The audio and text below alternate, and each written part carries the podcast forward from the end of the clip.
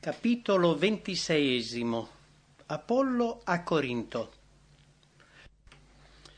Dopo Corinto, il nuovo campo di lavoro di Paolo fu Efeso, poiché egli si recava a Gerusalemme per assistere alle prossime festività.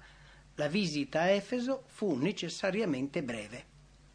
L'apostolo discusse con i giudei nella sinagoga e l'impressione data fu così favorevole che lo implorarono di continuare la sua opera in mezzo a loro. A quel tempo il suo piano di visitare Gerusalemme gli impedì di rimanere, ma promise che sarebbe ritornato da loro se Dio vorrà. Paolo si era recato a Efeso accompagnato da Aquila e Priscilla, ed egli li lasciò lì per portare avanti l'opera che era stata iniziata. Fu durante questo periodo che un certo giudeo, per nome Apollo, oriundo d'Alessandria, uomo eloquente e potente nelle scritture, arrivò a Efeso.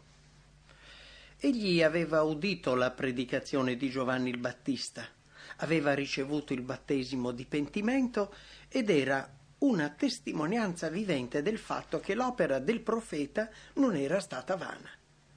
Le scritture informano che Apollo era stato ammaestrato nella via del Signore ed, essendo fervente di spirito, parlava e insegnava accuratamente le cose relative a Gesù, benché avesse conoscenza soltanto del battesimo di Giovanni.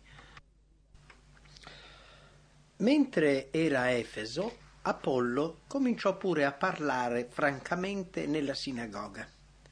Tra i suoi ascoltatori c'era Aquila e Priscilla, i quali, percependo che egli non aveva ancora ricevuto la completa luce del Vangelo, lo presero seco e gli esposero più appieno la via di Dio. Per mezzo dei loro insegnamenti egli ottenne una comprensione più chiara delle scritture e divenne uno dei più abili difensori della fede cristiana. Apollo desiderava recarsi in Acaia e i fratelli di Efeso scrissero ai discepoli che l'accogliessero come un insegnante in completa armonia con la Chiesa di Cristo. Egli andò a Corinto, dove attraverso un lavoro pubblico e di casa in casa convinse i giudei dimostrando per le scritture che Gesù è il Cristo. Paolo aveva seminato il seme della verità, Apollo ora lo innaffiò. Il successo che Apollo ottenne nella predicazione del Vangelo condusse alcuni credenti a esaltare la sua opera al di sopra di quella di Paolo. Questo paragonare un uomo con un altro portò nella Chiesa uno spirito di divisione che minacciò di ostacolare grandemente il progresso del Vangelo. Paolo, durante l'anno e mezzo che aveva trascorso a Corinto, aveva deliberatamente presentato il Vangelo nella sua semplicità. Non venni ad annunziarvi la testimonianza di Dio con eccellenza di parola, Paolo scrisse ai Corinzi. Egli si era avvicinato a loro con molto timore e trepidazione, in dimostrazione di spirito e di potenza, affinché la vostra fede fosse fondata non sulla sapienza degli uomini, ma sulla potenza di Dio. Per necessità, Paolo aveva adattato il suo metodo di insegnamento alla condizione della Chiesa. Io, fratelli, non ho potuto parlarvi come a spirituali, ma ho dovuto parlarvi come a, cor- a carnali, come a bambini in Cristo. Vo' nutriti di latte, non di cibo solido, perché non eravate ancora da tanto, anzi non lo siete neppure adesso. Molti dei credenti di Corinto erano stati lenti nell'imparare le lezioni che Paolo si sforzava di insegnare. Il loro avanzamento nella conoscenza spirituale non era stato proporzionato ai privilegi e alle opportunità che erano state offerte.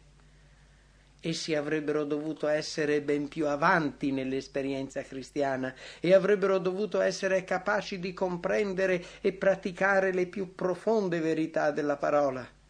Essi invece erano nella stessa condizione dei discepoli quando Cristo disse loro: «Molte cose ho ancora da dirvi, ma non sono per ora alla vostra portata». La gelosia, la malizia e le accuse avevano chiuso i cuori di molti cristiani di Corinto all'influsso dello Spirito Santo, il quale investiga ogni cosa, anche le cose profonde di Dio. Per quanto conoscitori potessero essere nella mondana conoscenza, essi non erano che bambini nella conoscenza di Cristo. Il lavoro di Paolo a Corinto era stato quello di istruire i convertiti nei fondamenti, nel semplice alfabeto della fede cristiana. Egli era stato costretto a istruirli come si istruiscono gli ignoranti circa l'azione della potenza divina sul cuore umano. A quel tempo essi erano incapaci di comprendere i misteri della salvezza, perché l'uomo naturale non riceve le cose dello Spirito di Dio, perché gli sono pazzia, e non le può conoscere, perché le si giudicano spiritualmente. Paolo si era sforzato di seminare il seme che altri dovevano innaffiare. Quelli che lo seguirono dovevano portare avanti il lavoro dal punto dove era stato lasciato, dando luce spirituale e conoscenza nella giusta stagione e nella misura che fosse più congeniale alle reali esigenze di quella comunità.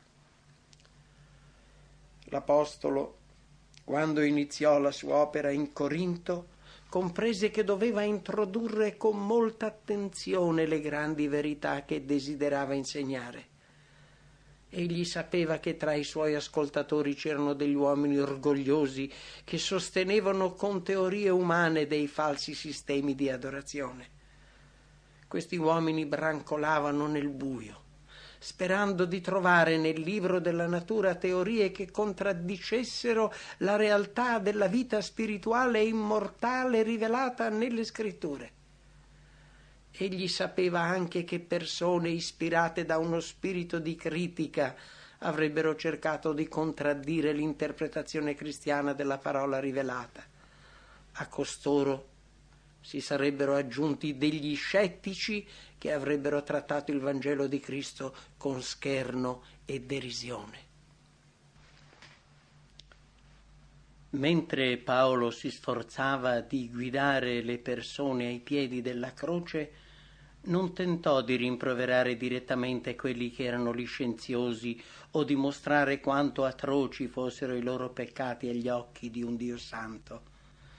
Egli cercò piuttosto di mettere dinanzi a loro il vero oggetto della vita e di imprimere sulle menti le lezioni del Divino Maestro che, se accettate, li avrebbero allontanati dalla mondanità e dal peccato per condurli alla purezza e alla vera giustizia. Paolo si soffermò specialmente sulla morale pratica e sulla santità che devono raggiungere coloro che desiderano essere reputati degni di un posto nel regno di Dio. Egli sperò di vedere la luce del Vangelo di Cristo squarciare l'oscurità delle loro menti, così che essi potessero vedere quanto fossero offensive le loro pratiche immorali agli occhi di Dio. Perciò il centro del suo insegnamento tra loro fu il Cristo crocifisso. L'Apostolo cercò di mostrare che l'oggetto preferito della loro attenzione e della loro gioia doveva riguardare la meravigliosa verità della salvezza per mezzo del pentimento e della fede nel Signor Gesù Cristo. Il filosofo rigetta la luce della salvezza perché essa svilisce le sue superbe teorie. Il mondano rifiuta di riceverla perché lo separerebbe dai suoi idoli terreni. Paolo capiva che il carattere di Cristo doveva essere compreso prima ancora che gli uomini fossero capaci di amarlo e guardare alla croce con gli occhi della fede. È qui che comincia lo studio che deve essere la scienza e il cantico dei redenti per tutta l'eternità. Solo alla luce della croce si può stimare il vero valore dell'anima umana. L'influsso della grazia di Dio cambia e raffina le naturali inclinazioni dell'uomo. Il cielo non è desiderabile a colui che ha una mente condizionata dai valori mondani. Il cuore naturale e corrotto non sente alcuna attrazione per quel luogo puro e santo, e anche se gli fosse possibile entrare, non troverebbe niente che gli è congeniale. Gli impulsi che controllano il cuore naturale devono essere sottomessi alla grazia di Cristo, prima che l'uomo caduto possa essere idoneo per entrare nel cielo e gioire della compagnia dei santi angeli. Quando l'uomo muore al peccato e si risveglia a una nuova vita in Cristo, il suo cuore è ripieno dell'amore divino, il suo intelletto è santificato, egli beve da una inesauribile fonte di gioia e conoscenza. La luce di un giorno eterno brilla sul suo sentiero, perché con lui c'è di continuo la luce della vita. Paolo aveva cercato di imprimere sulla mente dei fratelli di Corinto il fatto che sia lui sia i suoi colleghi nel ministero non erano che uomini inviati da Dio a insegnare la verità e che erano tutti impegnati nella stessa opera. Ognuno di loro doveva dipendere da Dio se voleva che gli sforzi fatti fossero coronati dal successo. La discussione che era sorta nella Chiesa circa i relativi meriti dei differenti ministri non era in armonia con Dio, ma era il risultato di una natura condizionata dagli affetti del cuore umano. Quando uno dice «io son di Paolo» e un altro «io son d'Apollo», «non siete voi uomini carnali?» Che cos'è dunque Apollo?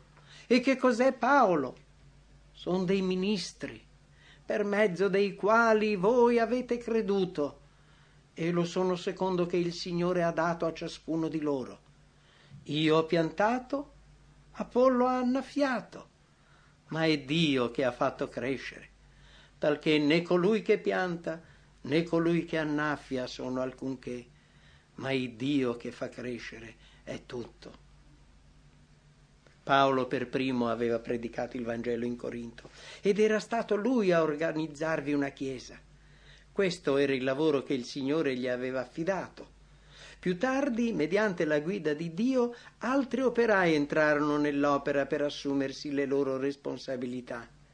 Il seme piantato doveva essere innaffiato e questo era ciò che Apollo doveva fare. Egli proseguì il lavoro di Paolo, dando ulteriori istruzioni per curare il seme piantato e provvedere al suo sviluppo. Egli riuscì a conquistare il cuore della gente, ma fu Dio a far crescere il seme. Non è la potenza umana, ma quella divina che opera la trasformazione del carattere.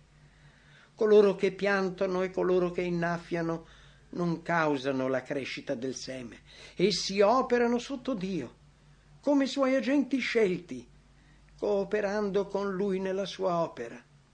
Al loro maestro appartiene l'onore e la gloria che deriva dal successo. I servitori di Dio non posseggono tutti gli stessi doni, ma tutti sono suoi operai. Ognuno deve imparare dal grande maestro e poi deve comunicare ciò che ha imparato. Dio ha dato a ciascuno dei suoi messaggeri un compito individuale. C'è una diversità di doni, ma tutti gli operai devono lavorare in armonia, controllati dall'influsso santificante dello Spirito Santo.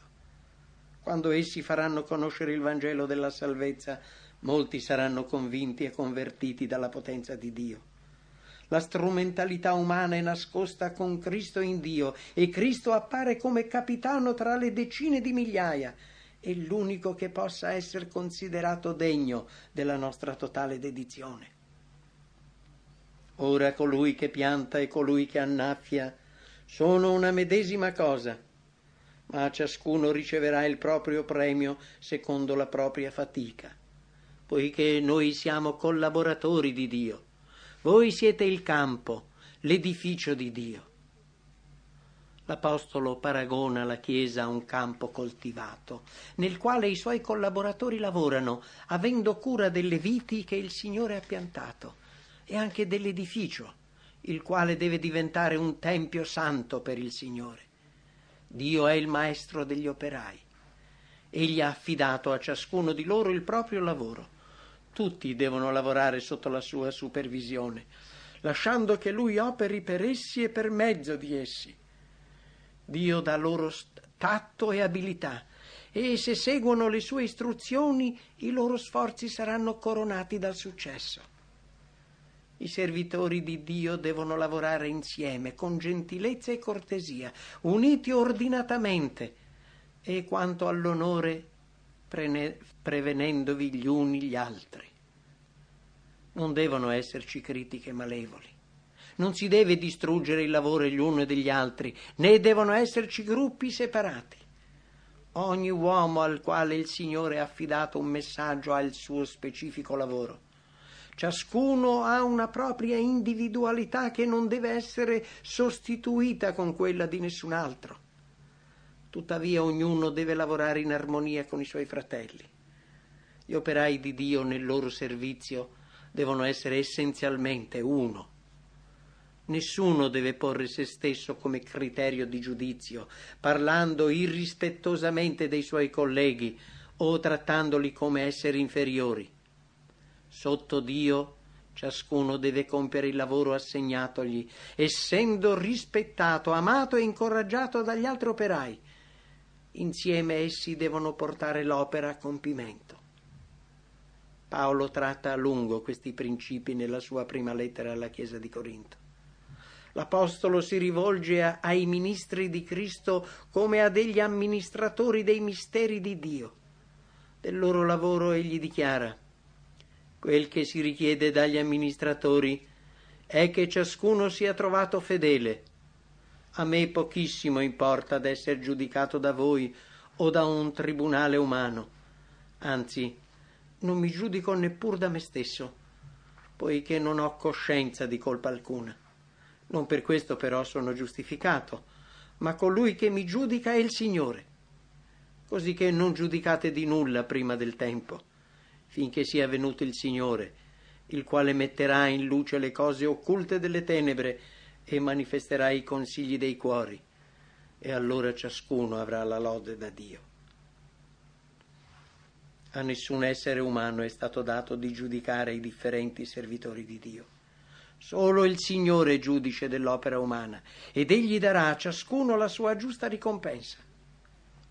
L'Apostolo, continuando, si riferì direttamente al confronto che era stato fatto tra i suoi sforzi e quelli di Apollo. Queste cose le opera amor vostro applicate a me stesso e ad Apollo, onde per nostro mezzo impariate a praticare il non oltre quel che è scritto, affinché non vi gonfiate d'orgoglio, esaltando l'uno a danno dell'altro. Infatti, chi ti distingue dagli altri? E che hai tu che non l'abbia ricevuto? E seppur l'hai ricevuto, perché ti glori come se tu non l'avessi ricevuto? Paolo presentò chiaramente alla Chiesa i pericoli e le difficoltà che lui e i suoi associati avevano pazientemente sopportato nel loro servizio per Cristo. Fino a questa stessa ora noi abbiamo e fame e sete, noi siamo ignudi e siamo schiaffeggiati e non abbiamo stanza ferma e ci affatichiamo lavorando con le nostre proprie mani, ingiuriati benediciamo, perseguitati sopportiamo, diffamati esortiamo, siamo diventati e siamo tuttora come la spazzatura del mondo, come il rifiuto di tutti. Io vi scrivo queste cose non per farvi vergogna, ma per ammonirvi come miei cari figliuoli, poiché quand'anche aveste diecimila pedagoghi in Cristo, non avete però molti padri, perché sono io che vi ho generati in Cristo Gesù mediante l'Evangelo. Colui che manda gli operai del Vangelo come suoi ambasciatori è disonorato quando tra gli ascoltatori è manifestato un così forte attaccamento ad alcuni ministri preferiti che accettano malvolentieri gli sforzi di qualche altro insegnante. Il Signore provvede alle esigenze del suo popolo non nel modo che esso può preferire, ma in quello che si rivela più utile al suo progresso. Questo perché gli uomini sono di vista corta e non possono discernere ciò che può contribuire alla loro salvezza. È raro che un ministro abbia tutte le qualità necessarie al perfezionamento della Chiesa. Perciò Dio spesso manda diversi ministri, ciascuno dei quali possiede le qualità che agli altri mancano. La Chiesa dovrebbe accettare con gratitudine questi servitori di Cristo, come se si trattasse del Maestro in persona. Essi dovrebbero cercare di trarre tutto il beneficio possibile dall'istruzione che ogni ministro può dare loro tramite la parola di Dio. Le verità che portano i servitori di Dio devono essere accettate e apprezzate in uno spirito di umiltà. Nessun ministro dell'Evangelo deve diventare un idolo. I ministri di Dio, mediante la grazia di Cristo, sono resi messaggeri di luce e fonte di benedizioni.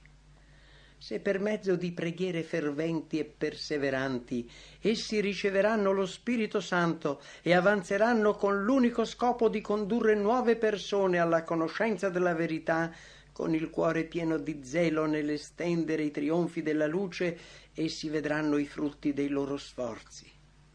Rifiutando risolutamente di esibire una saggezza limitata da valori mondani o di esaltare se stessi, compiranno un'opera che reggerà gli assalti di Satana. Molte persone verranno condotte dall'oscurità alla luce e molte chiese saranno costituite. Uomini verranno convertiti non alla strumentalità umana, ma a Cristo. L'io sarà tenuto nascosto e l'attenzione di tutti si concentrerà su Gesù, l'uomo del Calvario. Coloro che oggi stanno lavorando per Cristo possono rivelare le stesse eccellenti qualità di quelli che proclamarono il Vangelo nell'era apostolica. Dio oggi è pronto a dare potenza ai suoi servitori come la diede a Paolo, ad Apollo, a Sila, a Timoteo, a Pietro, Giacomo e Giovanni. Ai tempi degli Apostoli alcuni sedicenti cristiani che si erano sviati rifiutarono di mostrare rispetto ai suoi ambasciatori. Essi affermarono di non seguire alcun maestro umano perché erano istruiti direttamente da Cristo, senza l'aiuto dei ministri del Vangelo. Essi mostrarono uno spirito indipendente e non vollero sottomettersi alla voce della Chiesa. Tali uomini erano un pericolo per tutti. Nel loro insegnamento si celava l'inganno.